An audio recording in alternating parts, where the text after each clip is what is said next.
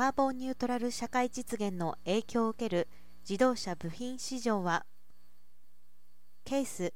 コネクト、自立、自動運転、シェア、電動という自動車のトレンドの中でも電動化は地球環境保全の動きと結びつき世界規模で大きなうねりとなっています。これからの車はまたデザインや部品レベルで従来の作り方が通用しないものとなっていきます。22年12月27日富士キメラ総研は電動化軽量化カーボンニュートラル自動運転化快適性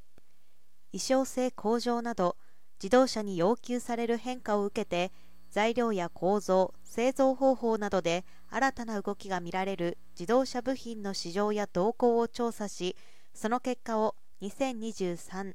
脱炭素社会に向けた自動車部品市場の将来展望にまとめました。上記4点に着目し自動車部品34品目の市場動向をまとめ2045年までの長期予測を行ったということです。電動化の影響を受ける部品は品目が多い。冷却ファンなどは長期的に縮小が予想されます。各部品は EV の航続距離延長や車室内のスペース確保のため小型化軽量化が進められています。内燃機関向けの部品は減少が予想されるが電動パワートレイン向けの応用転換により今後も搭載される可能性があります。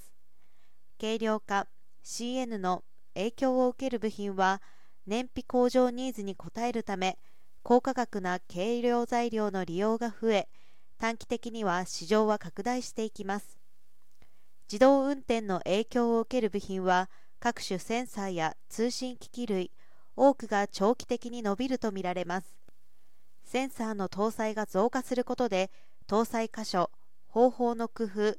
自動車部品へのセンサー内蔵といった対応が取られており部品自体の高機能化が進んでいます。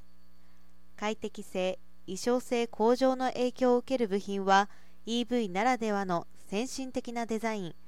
高度自動運転に伴う車室内での過ごし方の変化等から